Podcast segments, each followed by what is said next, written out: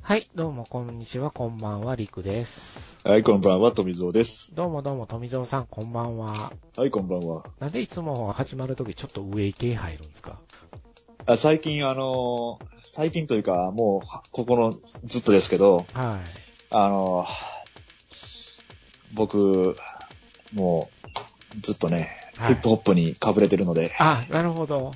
あーちょっとね、マウント取ろうと思ってるんですよ、ずっと。ラップバトル見てるっぽいもんね。あー、見てます、見てます。もうね、あのーできもしないのに、あの、急になんか、この、いきなりフリースタイルを仕掛けたりするん知でっすてねる。あの、こ梅田のクワトロの、あの、ええビルあるじゃない、ピカデリーのビル。はいはい。あそこの1階が今、ラップバトルするとこになってるのね。あー、それって、ラップバトルをしてください用の場所になってるんで すかそう、プロの人が来てラップバトルするそれはあの、単純に皆がああの点で集まってきてるっていうことなの。んで集すまかってき、えあー、あいや、ちゃんとイベントで、場所が場所が、えー、いわゆるクラブみたいなのがあるみたいよ。あ、そうなん、なんかそういう、なんかここでしてくださいよ的な場所って、あるもんな んですね。 なんか僕の目だと、サイファーとかあって、外にね、あの、はいはいなんていうの、ビルの外に窓ガラスのところに、この人たちでやるよ、みたいなのが並んでるで。あそうなんだう。ん。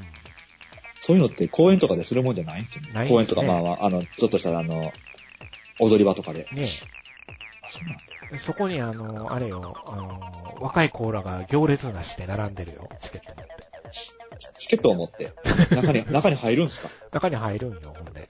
ああ、じゃあ中で、スーツ姿そのお兄さんたちが、どうぞやっってるて、やってる、エスコートしてあ、どうぞなるほどな。ええ、その中高生っぽいコーラも含めて、なんかぞろぞろ並んでる中、僕は、あの、いそいそと10階まで上がって、若菜ちゃんを応援してたんですけどね。でもあのー昨今の、はい。あ昨今のっていうかもう結構前からですけど、はい。あのー若い、ちょっと音楽好きというかう、ん。なんか音楽で一丁ああの上げたろかっていう人らは、あの、クラブに通って、ヒップホップ、ラップやるってのが、うん。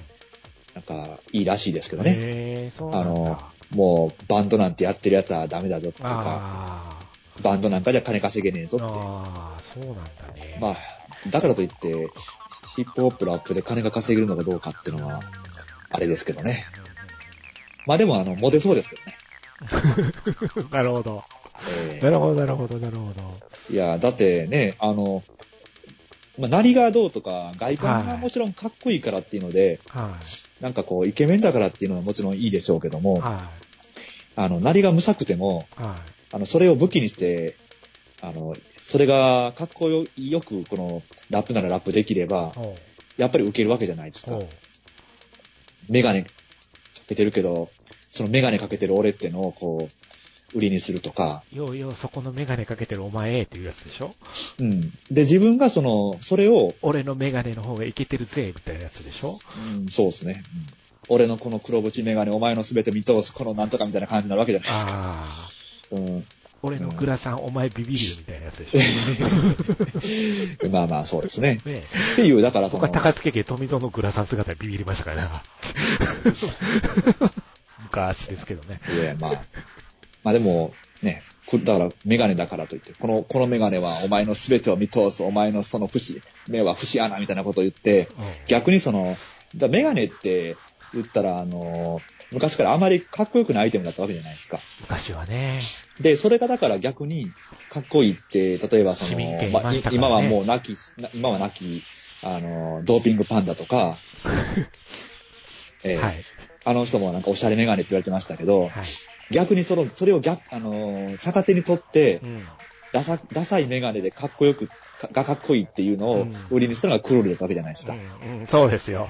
そうですねくるりとかそうですね。あのーナンバーガールズとか、そうですね。ほんまそうですよ。うん。うんいや、俺はこの、俺はこのメガネがアイデンティティなんだっていう。そうですね。ええくるりといえばメガネですよね。そうそうそうそう。うん。ね、い今、今すごいの黒縁の丸メガネをかけてらっしゃいますそうが、ですね。でもやっぱりなんか、うんメガネだけどおしゃれだよって。俺こんなロックするよっていう。まあ、僕、漫画でメガネっていうのをすごく、なんていうんですか、おしゃれアイテムとして扱ったなって思ってるのは、蜂蜜とクローバーですね。おー。えあれはメガネ男子というものがすごくイケてるっていうのを、うんあの、海野先生はちゃんと書いたと思いますよ。うん、僕はそうですね。あーあとまあ BL 界では普通やったと思うんですけどね、多分。そあのークールっていうイメージを持たせるとか、はあの、逆にその、あの、BL でいうところの、あの、受けですよねい。。そうですね。受けの、その攻め、そう、弱々しい感じそうでで出すね。メす。ガネで表現して、うん攻めがメガネの時もあるんですよね。あれそう。ねう。んそうそうそう。そう鬼畜メガネってやつですよ鬼ね畜。メガネね。そう、懐かしいな、鬼畜メガネ。ゲームあったな。ええ、ありましたね。懐かしいわ。女装山脈思い出した、今突然。なんでだよ。いや、まあ、僕の中では、いわゆるああいう系風なんですよね。なるほど。 はい。う。そう。だからね、メガネ、もう、なんかいろんなその、うん、キャラを演出できるって、単純にそのメガネだから、うん、なんか、いけてないやつの代名詞っていう、ん、イメージはなくなってきたっていうのは、ここ、何年ぐらいでしょうね。20年もいないですかね。そうでしょうね、多分。ねそれくらいじゃないですか、やっぱり。いやでも、あの、本当、うん、伊達メガネで、泥入ってない、なんならそのレンズすら入ってないメガネっていう、かけてる、けてっていうのもありますけどねそうですねやっぱりそのメガネを、この、うん、ファッションの中に取り入れる文化っていうのは、そうですね。うん、あの、我々、ね、メガネストにとってでは、もう良きことではありますだっよ。てさ、昔メガネって言うたら、のび太が出るときメガネ外したら3の字になるんですよ、目が。うん、ですね。ねメガネ、メガネ、メガネでえ。すそう。ね。あのあのメガネに藤子先生は反省を込めて、キテレツ大百科を書いたわけですから。うん。 うん。キテレツさえ、そうやねんで。あれ、ドラえもんの反省版やねんで、キテレツ大百科。そうなんです。か。だから、ロボットは役に立たないねんで、あれ。ああ、なるほど。メガネかけてる少年がドラえもんの役目を果たしてんねんで、あれは。うんそう。メガネは秀才のアイテムだってそいうそうそうそう。ちょっとあまりに、あの、やりすぎたみたいなことを藤子先生が言ったみたいですよ。ああーれを書いたとき、エクセル。そうね、。あのーだから、メガネをっていうのが、うん。メガネイコール伸びたっていうイメージって、ついた時期あったじゃないですか。ありましたね。 もしくは、あの、弁蔵さん。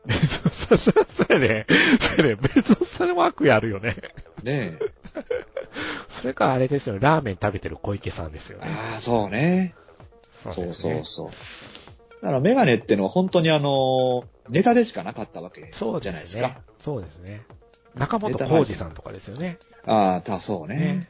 確かに確かとに。ころのね。うんそうやなそう。そんなメガネがいけてるということで、まあ、あのね、メガネっ子委員会でしたっけええ。とかね、あのあれもあったり、メガネのことしか書かない漫画家さんとかも、世には出てきたりとかね、そうですね。メガーヌだっていう話がね、車のことをメガネだっていうね、あの、褐色の女の子が叫ぶっていう漫画なんですよえあの車のことはよく存じており まして、まあ私はあの昔からあの、メガネ教のい強度だっていうのはまあ、そうあでのすね。、周りの人には有名なんですが、はい。あの、ある日突然、あの、その、メガーの見つけまして、はい。あの車メガネって書いてるぜ。お前の車ちゃんみたいなことを言われるぐらいには僕はあの車のことを存じております。なる ほど。あ僕、ね、シンクロペナさんの車と。まあ、そんなね、あの、メガネ、別にファンタジーの世界でエルフもかけてていいじゃないかということで、あの、メガネエルフで丹慮の吉田というキャラクターが世の中にはございましてですよ。はい。ええ、僕この丹慮の吉田の見てくれがすごく好きでして、うん。なんだこの可愛い子はって、あの、う漫ん画を見た時に思ったんですけどね。うん。ええ、思わず、あの、Kindle で衝動買いですよ。なるほど。ええ、あの、それが、あの、出会いだったんですよ。グレゴリウス山田先生とは。うん。ええそこから、竜と勇者と配達人という漫画から僕始まりやったんですけど、えーその流れでですね、ええおすすめされてきたのがですよ、うん。三丁目増票物語というのがどうやらあるらしいと。ええええあなんか、足軽兵が街中にいるぞっていうね、表紙で、なんだこれはと思った漫画だったんですけども、えー連載してたのがですね、はい。週刊朝日増刊、真田太平記。 なんだという感じですよね。何に変えてたんだと。これはだから、隔月間なの、隔月間ではないな、と。うんうん。明らかにこれは期間だな、と。いや、ほんとね、僕はあの、この本買うときも、はい。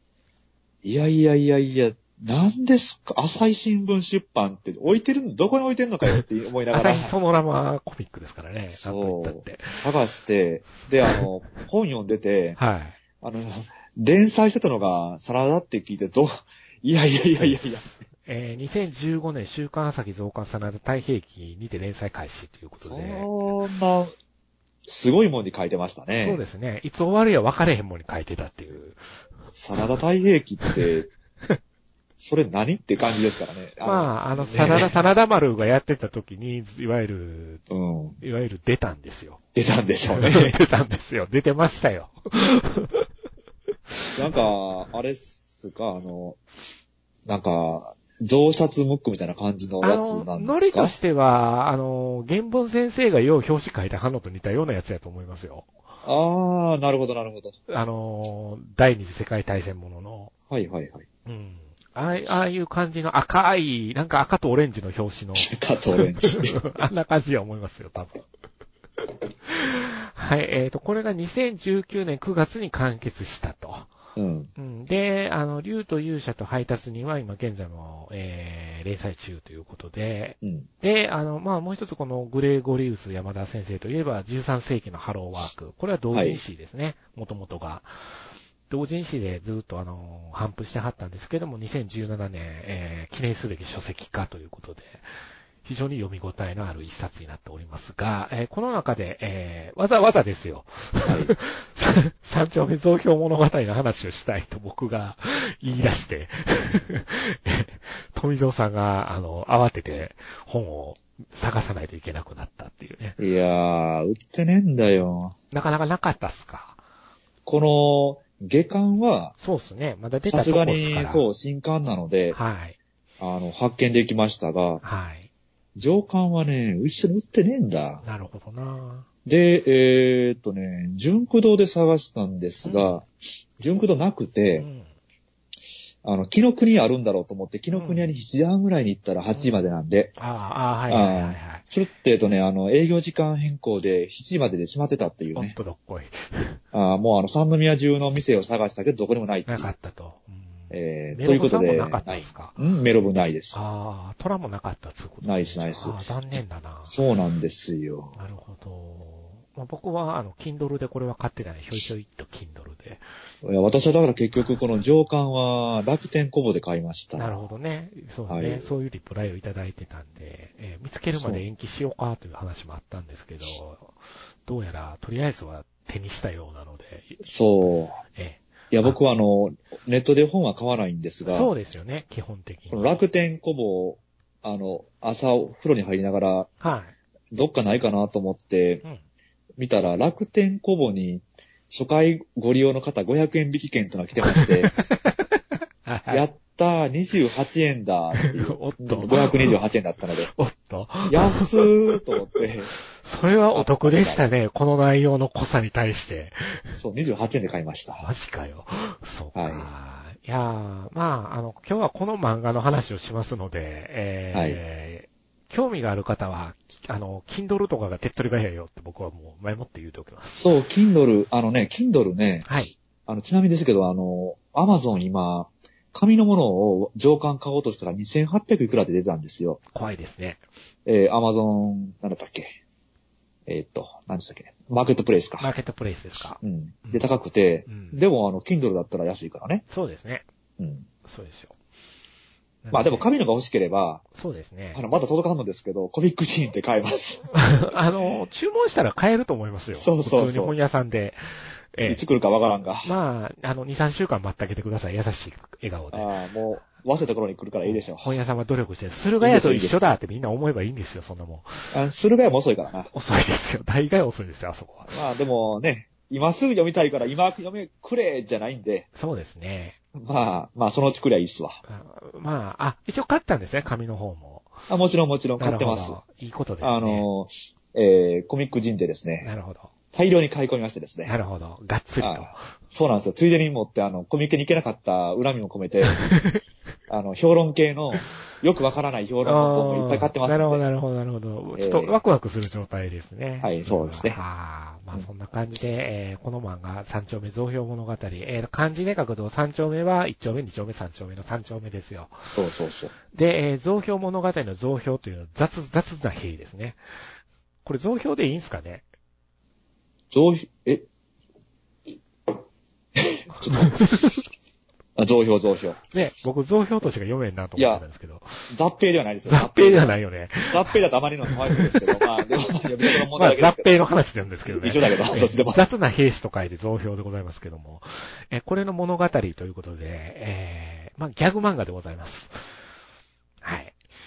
えーで、内容なんですけども、あの、さらっと3行で、えー三行特設ページにあった文言をちょっとお借りしながら、あーあー書いてみたんですけども、えー足軽、バイキング、アサシン、スパルタ、歴代、えー現代歴上、平和なアパートに世界中の増票さんたちが続々移住。不労習得を夢見た大家さんを襲う破壊と略奪の日々を描いた物語ということで、え、もうこれだけでは何のこっちゃかわからないっていうんですか。そうね。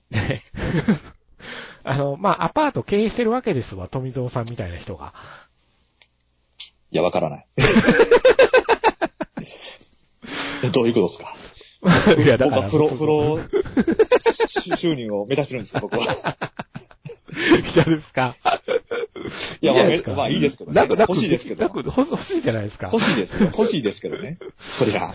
で、なんかアアパートの大家さんをやって、あの、ちょっと楽して暮らしたいと。家賃をこうせしめてですね。あれしようと思ったら、えーすまず住みに来たのが足軽だったっていうね。うん。えーそういう話ですよ。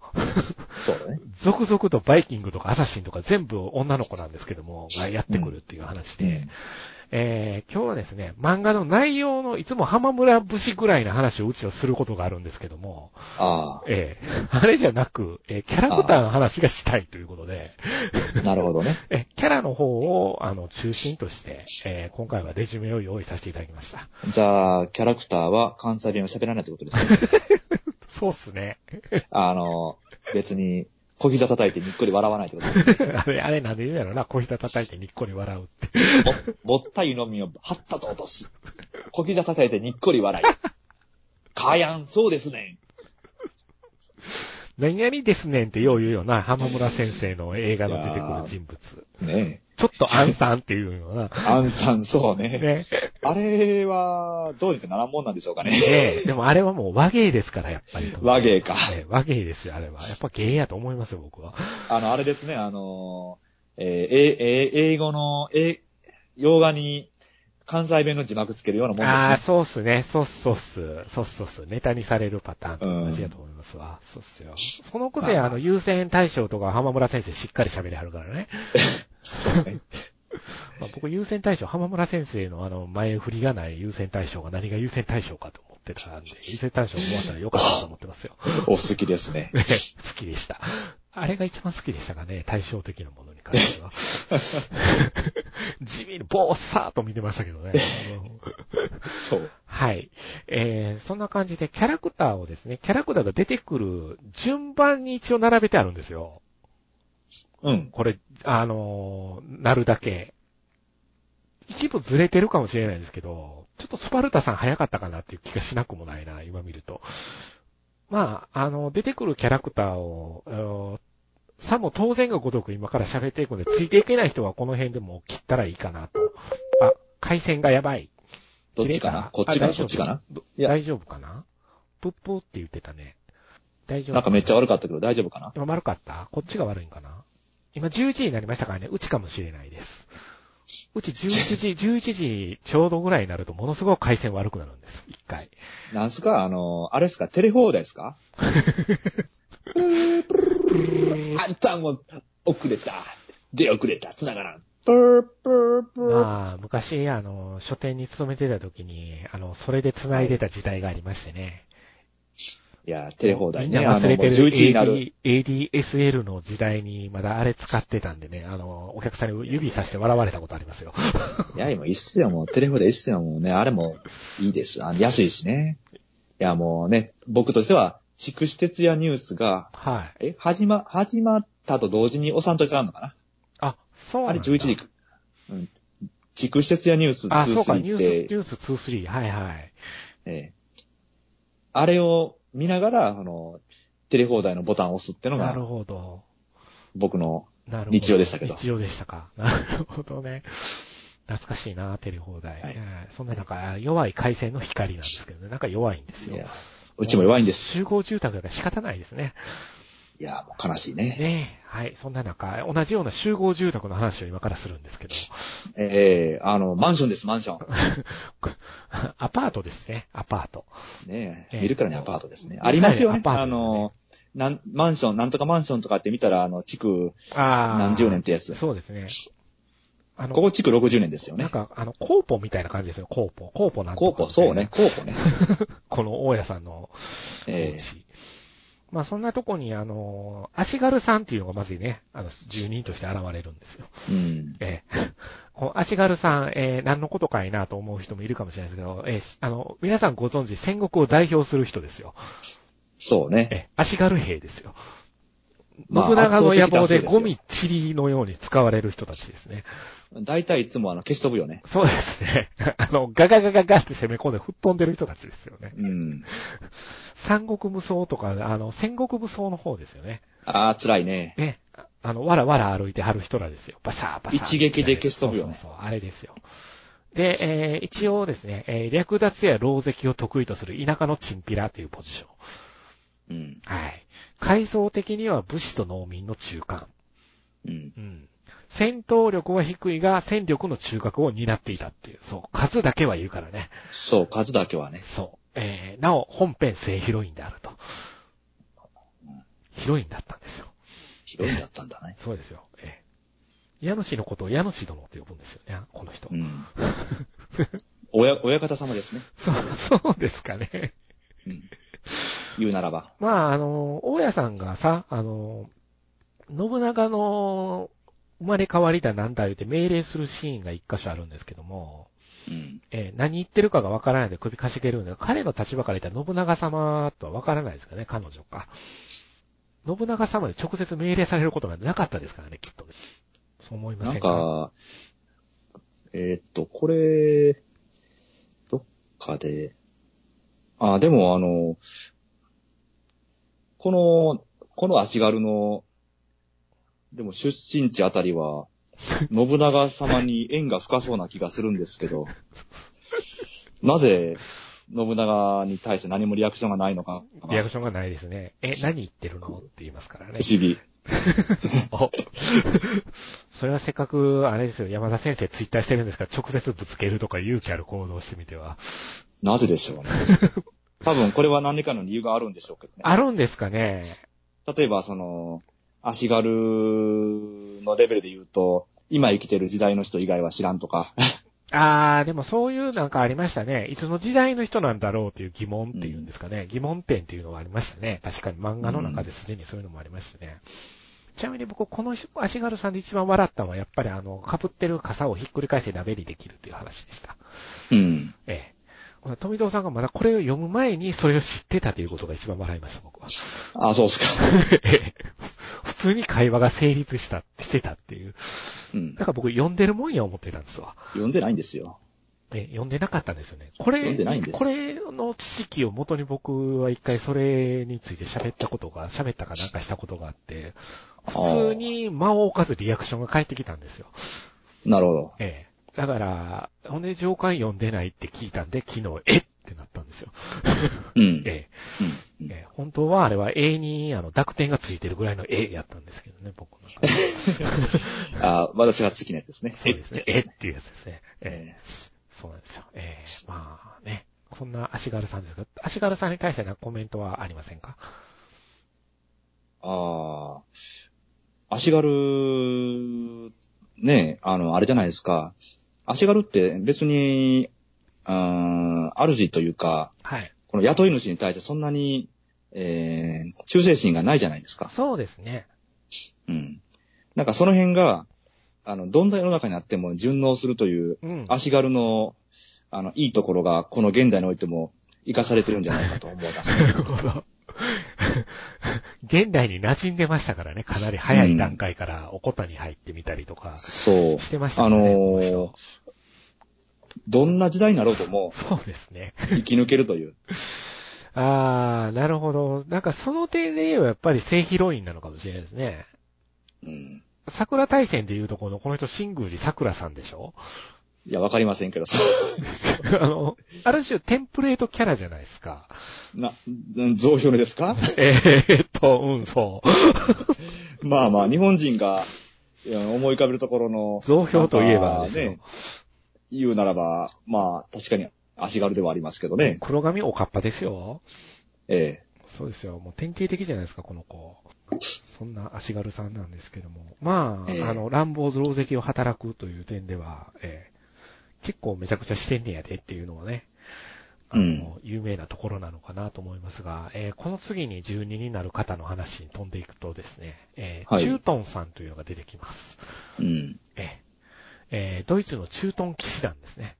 はい。はい。と、この、騎士団員で、えー修道騎士として強い信仰を持っているという設定なんですが、うん。えー現代に汚れていって信仰心をやや疑う状況になっていくというキャラクターです。あー、なんかね、この、えー、まあ、あんまり言うとあれか、まあドイツ騎士団って、はい。うん。まあ、信仰は信仰で守ってらっしゃると思いますけど、はい。あのーなんかその辺の国を荒らし回るような、 そうですね。まあ、もとイもメーとジしどうかないんも、でこのすけ中どね東騎士団が、ドイツ東方プロイセン地方を中心に、不況、かっこ、侵略、植民活動に勤しむっていう設定というか、まあ、もともとそうだったっていうか、まあ、時代ですからね。で、暑さに弱いと。まあね、あの辺寒いですから。ねで、あの、まあ、あの、株と被ってるじゃないですか。うん株と、よでっかいのがガツンと。ええほんで、まあ、出てくる時も、ふうふうって言いながら出てくるんですけどね、この人。うん、うん。ええあと、籠城戦術にこだわるあまり、親の許可なく壁を改築しようと勤しむっていうね。うん。ええあの、金槌と飲みを持ってブロック塀を破壊してレンガに変えるとか、そういうことをするっていう。 まあ、うーん、まあ、ここ、次出てくるやつもそうですけども、次出てくるやつね。 大抵あの、えー彼らが攻め込むところの国っていうのは、あの、ねえ、勢いで攻めてくるんですようーね。ん、なるほど、そうどうでやすどね。やどやどやと。まあ確かにそこでもともとゲルマン民族大移動の血筋ですもんね。よくよく考えてみると。まあ、戦闘力は高いところ、ヒトラーのところに国に攻め込んでいって、うん。で、いつ攻め込んでくるかわからんわけなんですよね。あまあ、向こうから見たら、その、侵略者、侵略者なんあ。で、なるほど。取られた国を取り返しに来るわけなんで、なるほど、なるほど。まあ、いつ攻められるともしれんところで、うん、えー防御はししっかりとした、なるほど。高い兵の高い。城に、えー住んでおきたいと。住むっていうか、そうこいうことですもよねっておきたいと。こもっておきたいでしょうなるほね。ど。兵糧はしっかりしてますからね。あの、大家さんがいる限りは。白米そうですとカレーが出てきますからね、きちんとこう。うん。まあ、通称バテレンと呼ばれ、他の造標にはバテレンバテレンと呼ばれ、うん。大家との恋愛設定も、うん伺わせたと。えええ、あのーまあ、なんですか、暑い日はスクール水着着た上からマントつけてましたからね、この人ね。ーだんだん、だん、馴染んでるというか、そうですね。自暴自棄になってきてますよやってきね。てますね。恋愛設定はもう、あの、がっつり行きたかったところもあったみたいですけども、あの、うん磁石の関係上カットされたみたいですね。なるほど。仕方がなかったみたいなことを言ってましたけど、だから突然うコミック内でも冷たくなったりするんですよ。大家さんに対して、うんうん。中東さんは。ええですね。 まあ、はい、そんな感じで、えー、中東さん、僕は結構好きですけどね、キャラとしては。うんえーこの次の、えー方がちょっと痛いんですよ。うんバイキングさん。うん。まあ、一言で言えば角。うん。えー、ノルウェーから来た海賊。うん。うん。武闘派というより粗骨者。なるほど。えー、現代では海賊として有名だが、えー商人や冒険者など多彩な面も。うん。欧州を荒らし回り、その活動範囲はアメリカ、ロシアまで及んだ。うん。なんですが、えーまあ、現代のアパートに現れた彼女なんですけども、え、近所の公園で子供相手に幅を利かせてるんですよ。うん。当初角はなかったんでね。えうん。みんなに角はって聞かれて、え、そんなんないよって言ってたのがね、あの、せやけど、チュートンとか角あんでっていうのを見て、あれって。あ足軽も、あの、殿様に、あの、ちゃんと角ついでんの持ってたやつおったで、みたいなの聞いて、まわあざまあわざね、え、自まあまあ分で角をそっとつけるようになったと。で、子供たちからもその角がかっこいいって言われたんで気分が良かったのか、 角をつけっぱなしにするという。まあね。そうですよ。子供たちと別れるときは取り外しが効くんです。あれ、パカって。まあ、バイキング、バイキングさん、どうですかバイキングさんとチュートンさんは、富蔵さん的には。そうですね。僕は、ドイツ好きなので、はあ、えーなんだかんだ言ってやっぱりドイツ騎士団は好きなんですよ。ええいいですね。ドイツの騎士いいですね。本当ドイツ好きですよね。ドイツの歴史は大好きです。ああまあ、バイキングさんは今ね、あのー、ビンランドサガもアニメ化されたことですし、ああ、そうですうん。あれもバイキングの話なので、うんううんんいいんじゃないかなと思いますが、えーなお、バイキングさん、えーこの後の展開で、えー征服者たちに侵略されて心を病むことになるんですけどね。まあ、これ現実のバイキングたちは、うん、姿を消しますのうんで、気がついたらいなくなっていた的な感じなんみたいですよ。うん、確かにバイバイキング、どうなんでしょうね。うん、溶け込んでいったの方が正解なのかな、やっぱり。うーん、そうですね。まあ、もともとバイキングさん、でもこの漫画内では屋根から現れますからね。斧持って。うん。なんでしょうね。なんか、でも上からギミ出たッかクっ的たんでに すよ。は、あまあ、そう、あ、カッコつけたかったんですか。うんあ、なるほど。この次に現れるのが、あの、順番僕これちょっと逆さになってますが、え読むのが大変なんですよ。うん。コンドティアーレさん。実にイタリア的ですね。 読み行くってなる。ど、どこにアクセントを加えたらいいのそうでかっすて。ね。本物ですね。コンドティアーレなんですかね。そうでしょうね。ねえて。サッカー選手みたいに呼べばいいのかって僕ちょっと今気がつきましたけど。いやーもう、晩秋人の僕は、あの、全部平面で読みま すけどね。ああ。今度ってやあーれ。れ。 力ないですよ、今の。うんえ誰だ姫路なんていうのはえ本当ー本当に。あれね、僕思うんですけど、はいあの、姫路って言うじゃないですか。ああ。でも、姫路って言う人、姫路駅って言わないですよね。姫路駅って言うんですよね。不思議ですよね。それ、富蔵さん何回か言うてますよね。おかしい。ほんと不思議ですよ。僕これ、これ、あの、もう忘れないでほしいんですよ。だから、姫路って言う人に、これはあの、じゃあ姫路駅ってなんて言うんすかつって。姫路駅って言うんすかって聞きたいんですけどね。やっぱり、しめじと姫路と混ざってるんですかね。し、ひどい。今、敵に回しましたかね。姫路。いやアクセント的な話ですよ。アクセント的な。し、しめ、しめじしめじ、しめじ。しめじ。僕は姫し路め、。しめじになってしまうんですね。で、姫路、姫路。名が上がりますね、やっぱり。え、上がるんですか僕は上がりますね、姫路。あ、姫路でしょ姫路、うん。ひ、姫路じゃないでしょあ、姫路じゃないですね。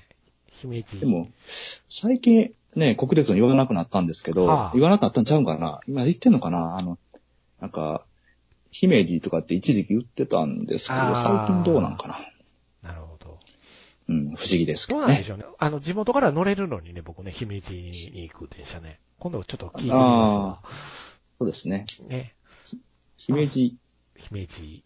うん、うん。まあ、そんなアクセントの難しいコンドティアーレさんなんですけども。コンドティアーレ。はい。えー、14から16世紀にイタリアで活躍した傭兵。うん、余計なんですよね。ね。名前はイタリア語で契約。うう。んん。キューベを思い出しますね。うんえうー、ん高度に発達した契約システムを備えていたらしいと。うん。はい。うん。大家はお近づきの印に、えー実家の近場で取れたクロスボウを申請されたと。うん。え、そういうキャラクターなんだけど、まあ、どっちかというと冷静沈着の方なんですよ、この人ね。うん。で、あの、契約がやっぱり名前の由来なのか、あの、六法全書を読みながら笑うっていうね、ちょっと、癖を持ってらっしゃるっていう。六法全書を見てたら、はっはっはって笑いながらそれを読むっていう。おかしなこと書いてあるわ、うんみたいな。まだまだちょろいまあな、みたいな。あの、法、法というものには、うるさいんでしょうな。一かげあるんでしょうな。ああうるさいでしょうな、この人。うん。ちょっとでも、あの、出来が良さそうな感じのキャラクター造形になってますよね、これ見ると。うん。結構造形は僕好きなんですけどね、このデザイン。うん。うんでもまあ、この近藤、近藤 TR さんはなんかな、特にないですかあ、でも好きですよ。そうですかどのあたうりが、ん。なんか、あの、この人はこの人で変な馴染み方してるとこです。はい。あの、だいたいよからぬ商売。これ何、何してたんか知らないですけど、よ、よ変な絵売ってたんでしょどうせあの、あれじゃないですかあの、イルカの絵とか描いてるやつ売ってたん でしょラッセンですね、ラッセン。あ、言っちゃった。 あのーもう20年ぐらい前かな。地元とかでも来てね、はあのうんナンバリングが入ったい。はい。ラッセンを、はい。あー1枚50万とかで売ってるわけなんですよ。売ってますなうん。で、これ買うと、今買うと、絶対これ価値が出るから、はい。あの、今買っといた方がいいよっつっ絶て。対言うらしいですな。うん。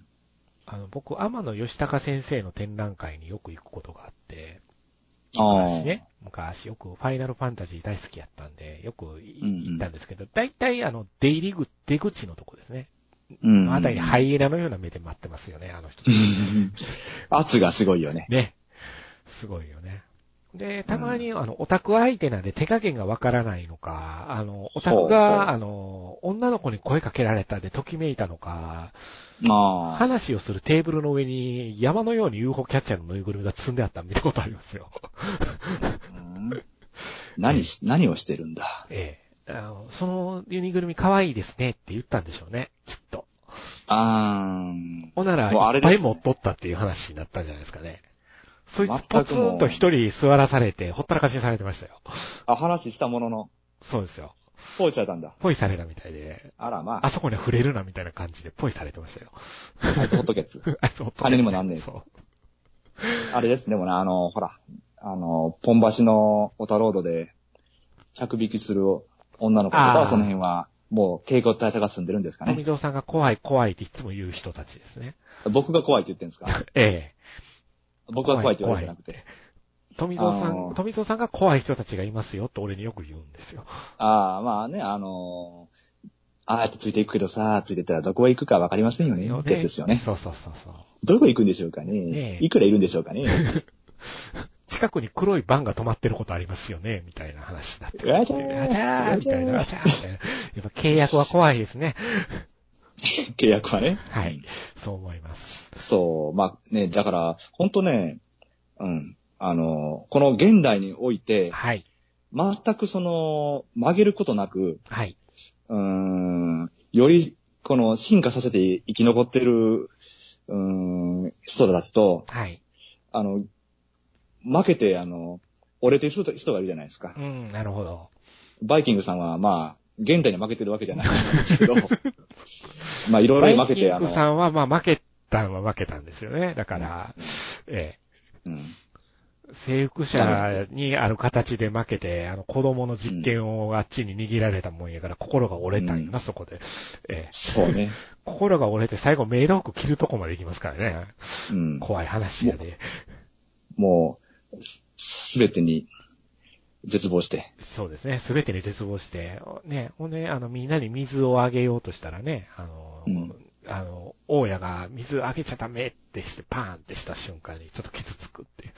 うん。えーバイキングさん超可愛いなと、ちょっと思ってしま可愛いですよね可愛いです。はい。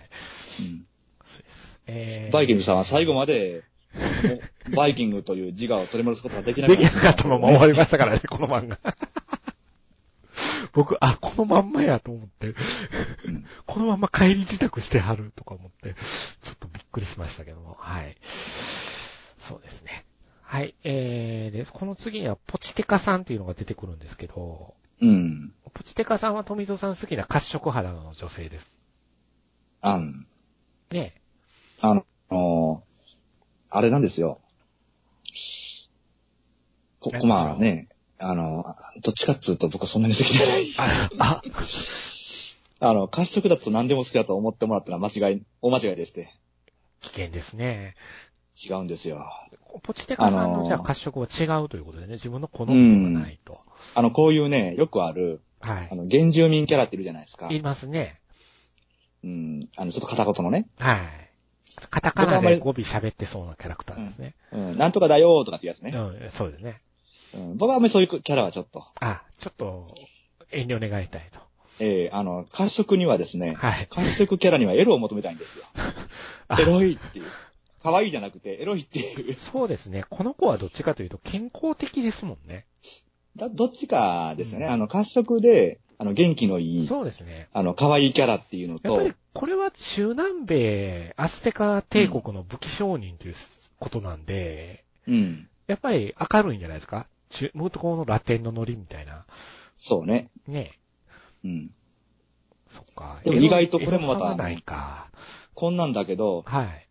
あの、現代には馴染んでるんだよな。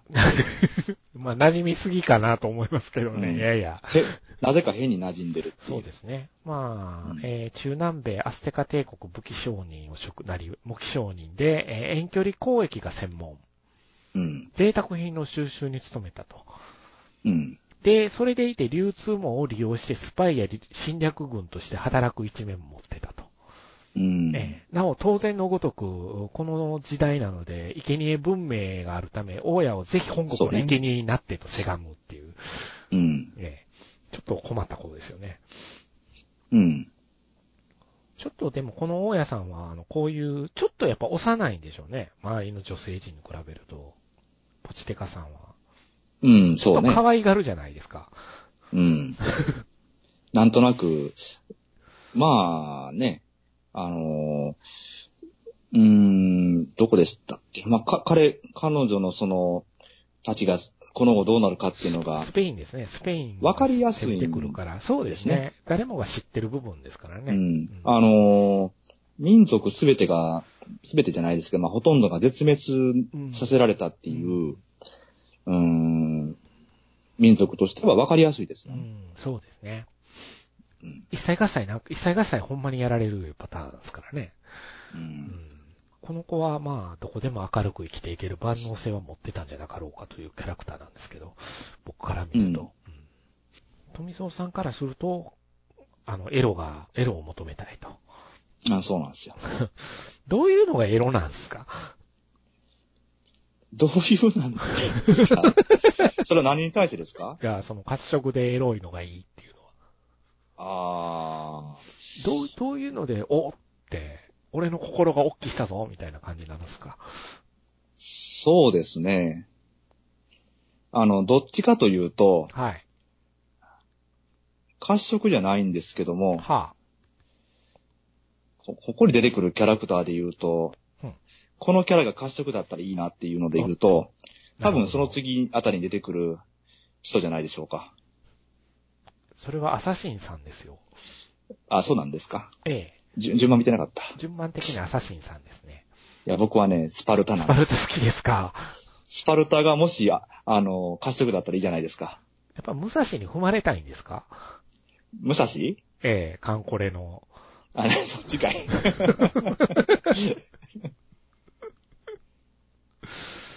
そやな、でも嫁さんは、金剛ちゃんやったしな。えーそうですよ。あのね、カンコレの話で言うとね。重婚せえへんかったしな。えーしませんよ。ねえ、しなかったですよね。うん。まあ、とりあえず、そアれはサシンさん。はいはい。ええ、アサシンさん。この子もちょっと、あの、カラカワイ系、おどおどキャラうん。なんですかね。ええ、イスラム教の過激派、ニザーリ派が擁していた暗殺者と。うん。対立宗派の要人暗殺に暗躍。ジメジメして落ち着く屋根裏が好き。冷蔵庫を開けるのにも、えー、床に足をつけることはないという。ちょっと痛い子ですね。床に足をつけないね。えー、床に足をつけず、屋根裏から現れ、冷蔵庫の冷凍庫を開け、アイスを取って帰っていくんですよ、彼女は。なんかありましたっけね。そう、多分何か設定であるんだろうな。うん、あるんでしょうかね。あのー下に降りずに、屋根伝いに、だから屋根伝いに飛ぶとかいうのはよく、アサシンクリードでね、ゲーム化しましたからね。うん。屋内で床に降りないかどうかって、まあ床に降りない、よく床に降りたら罠があるとかいうのはね、うん、ありますね。ありますけど。プリンスオブペルシャみたいなもんですね。うん、そうね、あの、あの辺、あれも中東での話ですよね。そうですね一応。一応。そうです一応ね。一応ね。クソゲーとも、あの、ムズゲーとも名作とも言われている複雑なゲームですけどね、あれ。 まあ、可能かどうかは別にして、確かにその、壁ず、壁から壁にぴょんぴょんぴょんぴょん飛び移りながら行くと、そうっすね。うん、罠を発動させないという。そうですね。まあ、ちなみに、とりあえずは、ポチテカ、ポチテカさんにも、アサシンさんにも特に思い入れはなく。ええまあ、そうですね。この二人はどっちか言ったら、あの、年頃的には似てる感じで書いてらっしゃいますもんね。そうでなんすとなね。ほんで、大家さんがそんよしな感じよはあるしみたいな感じで、頭を撫でてしまうというキャラですよね。ちょっとキャラとしては、あの、推しが弱いところがある。ありますね。。確かにね。で、えーこの次に順番的に出てきはったのは、あの、実は海の民さんなんですよ。まあ、ああ、そうか。ええ。あの、収録前にこんなんいたんやねって我々が言っていた、この海の民さんなんですけども、え、紀元前、えー1200年頃、地中海沿岸に出現したル、えー放浪の民たちの総称。うん。ほとんど謎。みんなで海水浴に来た時に遭遇し、後に風呂場に出現するっていう。うん。えーちなみに、あの、犬神家の一族オマージュがあるんですよ、この海の民さんに関してはね。ああ。えー横に出てきはった時に、あの、横にですね、ババーンと。うん。まあ、海の民さんに関しては僕も何も言うことはないんですけどね。うん。まあ、よくわからないキャラとしてこう、扱われてるんで、ええ解説は長いんですよ、これね。ひ結構エジプトとヒッタイと両大国に侵攻し、衰退滅亡に追い込んだと目されてるんで、大したもんなんですよ、この。うーん。ねどうなんでしょうえ。ね。ねえ。実際教科書にも載らないでしょうね。うーん。これは。ちょっとかなり専門的な部分に入ってくるんじゃないですか。まあ、ちょっと、エね、ジプトもどう困らせたっぽいですし。うーん。いわゆそんるなどっちかというと略奪者系だったのかなっていうふうに、ちょっとこの解説を見る限りは思うんですけど。うーん。なんかあれですかね。まあ、日本、か海賊じゃないか。なんかちょっともう違うのかな。中海東の賊。海賊っぽい感じはあるんかな。うん。バイキングさんもどっちかというと、バイキングさんはどっちかというと北欧の海賊さんたちじゃないですか。あの人たちって。まあ、日本にしても、えー朝鮮半島にしてもそうでしょうけうど、んまあ、どっちもどっちですけどうも、ん向こうから来る海賊が荒らしまったっていうのもそうですあねる。し、日本から行った海賊がうん。向こう荒らし回ったっていうのもあるんで、うううんどっちにせろその、お海渡って荒らし回る人っていうのうは、ん神出鬼没でうんうん恐れられてはいたとは思いますけうどん なね。るほどね。うんまあ、そんな、こんなで、富蔵さんがさっきちらっと言ってた、この人褐色ならいいのにな、スパルタさん。うんうん。はい、スパルタさん。まあ、スパルタさんはね、スパルタという言葉がまず有名かと思うんですが、うん。えー厳しい教育の代名詞となった古代ギリシャ兵。うん。奴隷制度が立脚していたため、生産活動を行わない。うん。えー、なんかこの人ずーっと、あの、アパートの一室で引きこもってゲームしたり、カップラーメンすすってるんですよね。でも、筋トレは大好きですそうなんねです。よ。筋トレ大好きなんですよ。筋トレと飯以外は何一つ働こうとせず引きこもり体質。うん。うん、そのくせ公園に行っては、あの、子供たちにサッカーの指導をしたりするんですよ。うん。えーなそのその中で軟弱と判断された幼児は、ああの、アポティタイの谷底に投げ捨てられたりと、あの、昔はしてたんで、行き過ぎた共同主義を今でも発揮するっていう、ちょっとめんどくさいんですよね。東京湾に沈めるぞとか言うんですよね。いやー集団戦術、好そうっすか、この人好きっすか。きなんですよ。どの辺が。あのーなんかね、キャラとしてはこういう、あのー脳筋系が好きなんですよ。あもあ、なるほど。意外と。うん。なるほど、なるほど。うんそうですね。脳筋といえば脳筋ですね。うん。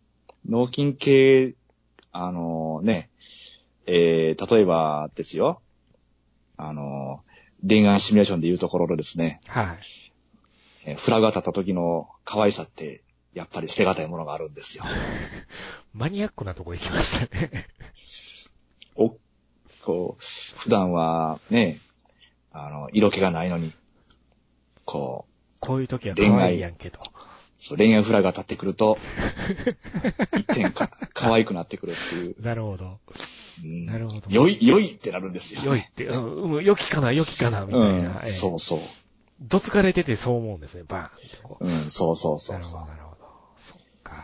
うんそういう良さがね、あるんですよ。これ、普段ジャージだしな。普段ジャージなんですよね。いいよ そうジャージなんですよ。いい、ジャージーってなるんですよね。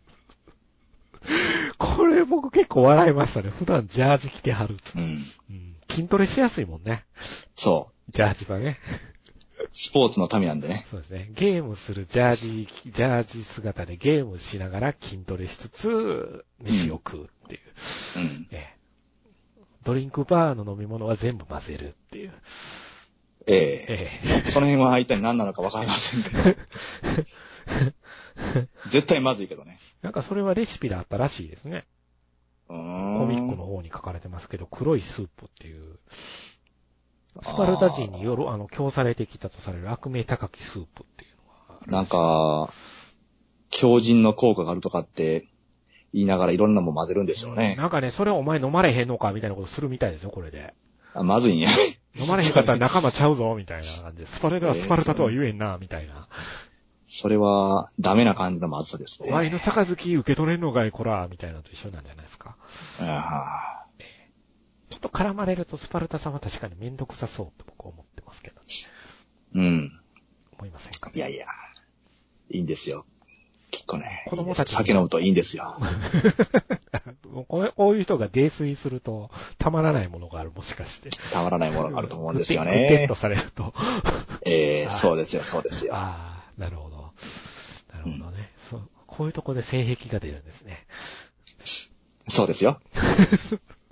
あのー、じ10人ぐらいいるは恋愛シミュレーションゲームで誰を選ぶかというとこですよ。あ、はあ、ああ、ああ、まあね、あなたは桜大戦4で嫁さん選ぶのに1時間かけた人ですからね。あのー僕の桜大戦の、えー正ヒロインははい。グリシーヌなんで、はい。結局はあの一番好きなのはそこ行くんですけどそも、うですね。えーグリシーヌの次が、はい。あの、織姫なんでね。そうですね。そうですまあね。織姫はあの、ガチムチキャラじゃないですけどそもう、ですね。でもなんかわかる気はします。わかる気はします。発色キャラなんですそよう。ですね。うん。そっか、そうだよな、えーまあ、そ そっか、さよか、さよか。そうなんです。まあ、我々ブレませんね。だからそういうところはね、なんかこう、そうね。ブレませんよ。あの、ブレませんね20年以上やってるんでブレませんよ。あのそうですね僕のこのキャラそうは。ですね桜大戦ブレま、桜大戦にブレはないということでね、まあ今え日え新桜大戦がアニメが始まるようですけどね。桜大戦やって20年、僕はブレません。はい。ただ、そのキャラに対してのこだわりは強いので、はい。そのキャラが出てこなかった時の桜大戦は、もう何も言うことはありません。しもうアイリスシナリオとか大変やったんでしょクリアすんの。苦痛ですね。ね、大変やったと思うんですよ、多分。まあこんなこと言うとね、敵を作りますけど。まあそんなこんなで、えー、忍びさんという方も出てきまして、え、忍びさんと思う方もいるけど、簡単には忍者です。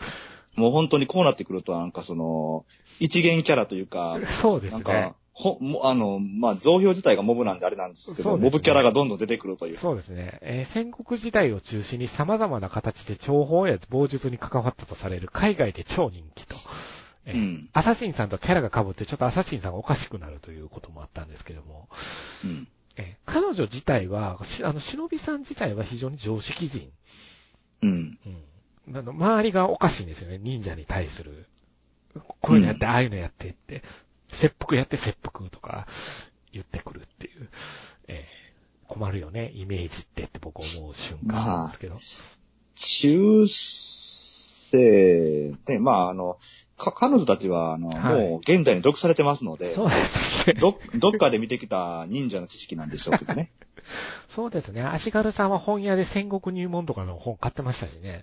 うんそうね。そうですよね。何かこの、み、皆が求める戦国を演じようとしてる演じのようかもとししてれるませなんんかけねど、、順応しようと思って参考書を買うっていうね、くだりがございます信長の名前知らんとかさすがにまずかろうということですよ思っね。たんでしょうね。うんそうですね。まあ、こんな、こんな彼女たちの中で、スクワイアさんというのが現れて、うん。えーいわゆる従者、うん。えー銃騎士、盾持ちとも呼ばれる。戦場での武具の持ち運び、着付け、騎士の着付けとかですね。うん。うん。で、戦あの主人の身の回りの世話を担当と。うん。えー騎士見習いという側面も強く、大家を主人と判断して、えー偽るんですよ、アパートに。うん。なお、この宝が出てきたことによって、えー、大田区であるということがはっきりするんですけどね、このアパートの場所うが。ん。あうん大田区防災マップなどをね、大家に渡すんですけども。そう、大田区なんです大よ。田区なんですね。 まあ大田区がどういうところかっていうのはまあなんですけどなんね。だかな。はい。で、うん一応、まあ、上巻までにも結構、こう、わちゃわちゃいろいろ出てきてるんですけど、うん。あの、その後、中世末期のドイツ人傭兵のランツクネヒトとか、古代ガリアの傭兵的集団ガエサタエ、中世イベリアの傭兵集団、えーアルモガパレス等々、あの、傭兵の話もちょこっと出てきたりするんだけど、ほとんどこの人たちアパートに入れてもらえないっていう。うん。ええそんなそう中、出てくるのが、えー征服王と征服者と征同じく征服王なんですよね。うん。ここで、あの、我々の話を聞いてて、さては、セーラー服のことだなと思った人は残念ながら違いますよ。うわ制服王ですよ。せ制服を。征服する方ですよ、領地を。そうですね。そうですね。えー征服王ウィリアム一世。うん。えー11世紀ノルマンディ代表。征服した者はイングランド。うん。征服者ピサロ。うん。 16世紀スペイン代表、インカ帝国を、えー征服。この人は作詞でございます。えー政治家候補やヤクザに取り入って、あの、造票屋敷を征服しようと試みるんですよね、この人ね。 うん。で、征服を、えーメフメト2世、えー僕この人結構好きでしたけど、えー15世紀オスマン帝国代表、えービザンツ帝国他多数を征服したせいで、この漫画においては影が逆に薄くなったっていう、えーうん。広すぎてややこしいからあまりみんなにしあのし知られていないという。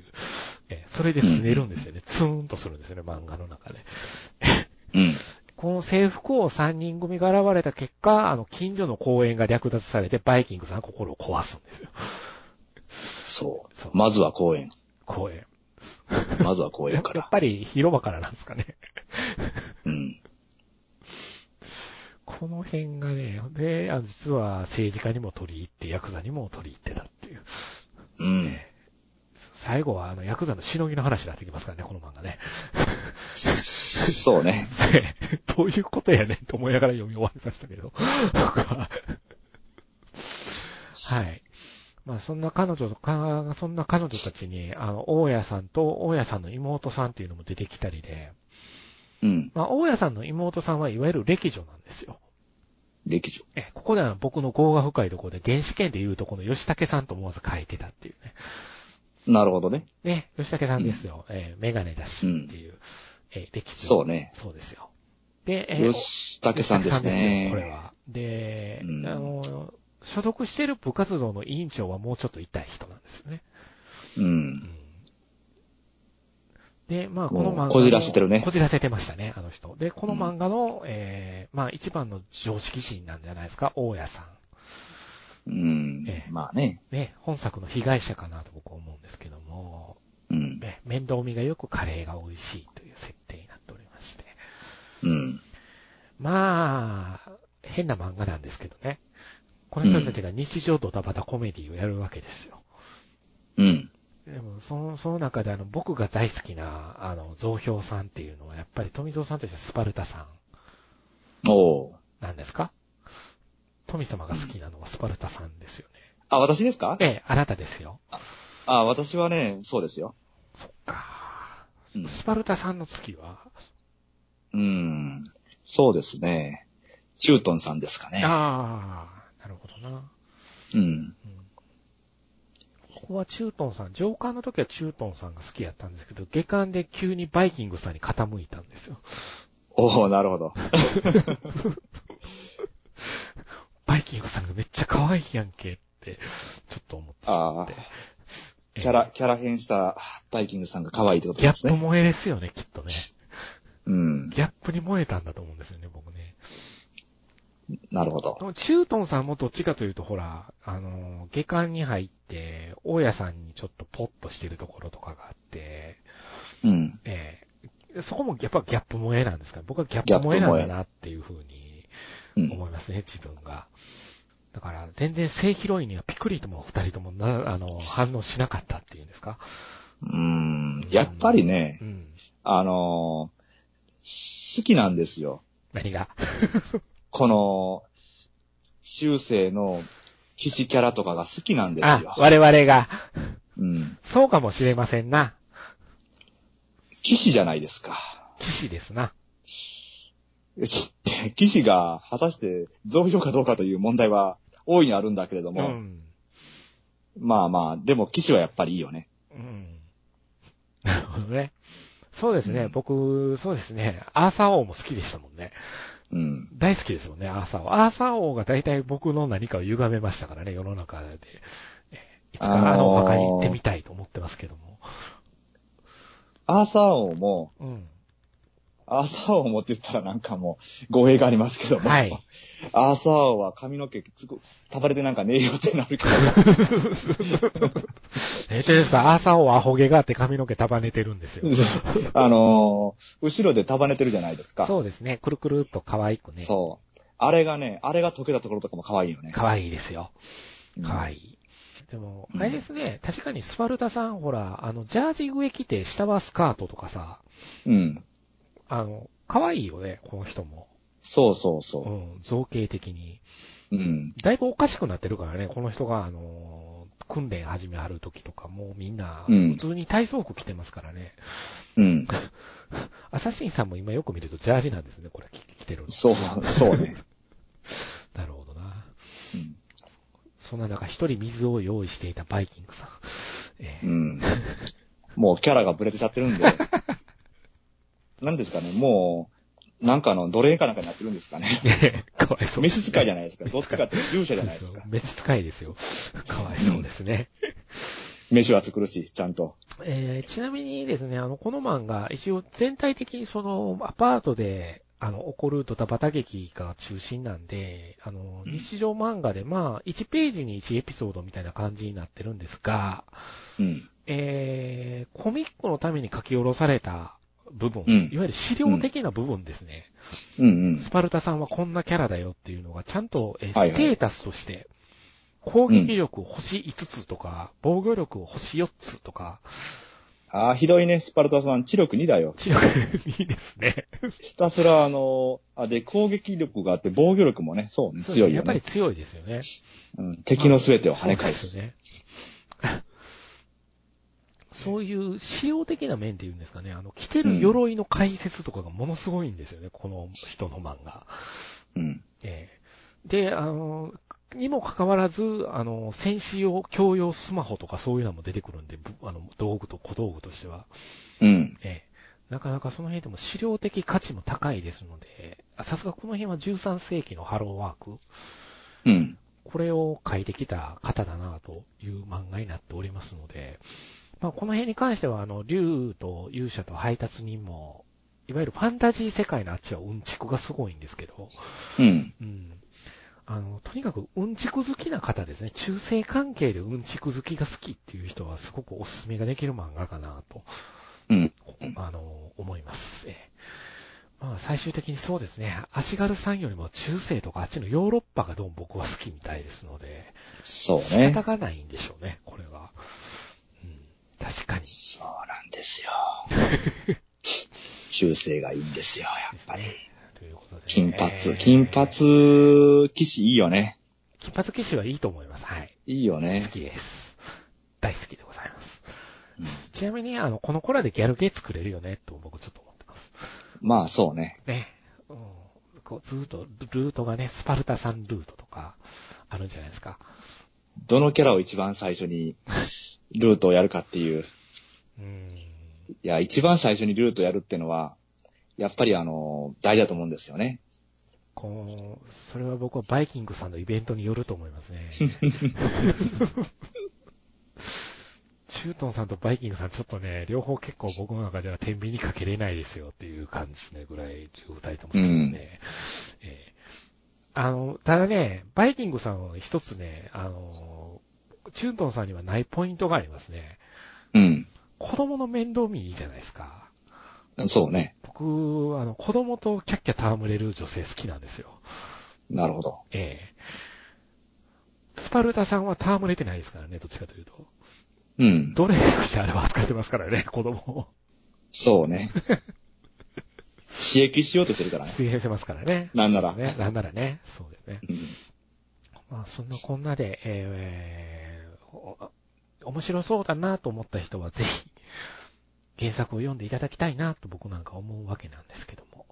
うん。はい、そんな感じで。えーっと、現在上下巻で、えー三丁目増票物語はきちんと完結してますので、はいはいはい。ちょっと上巻がね、手に入りにくい本屋さんではっていう、すぐに買えないっていうだけなんで、ぜひ書店さんで注文してとかもありなんじゃないのっていう。まず、これ売ってるところがね、あの、書店の漫画の相当大きいところじゃないと、朝日スモーラマのコミックないっんだてよ置いてないんだよね、あんまりね。その他のコーナーに行って、そうだね。で、その他のコーナーで、さらに期間のやつを探すってなかなか難しくてね。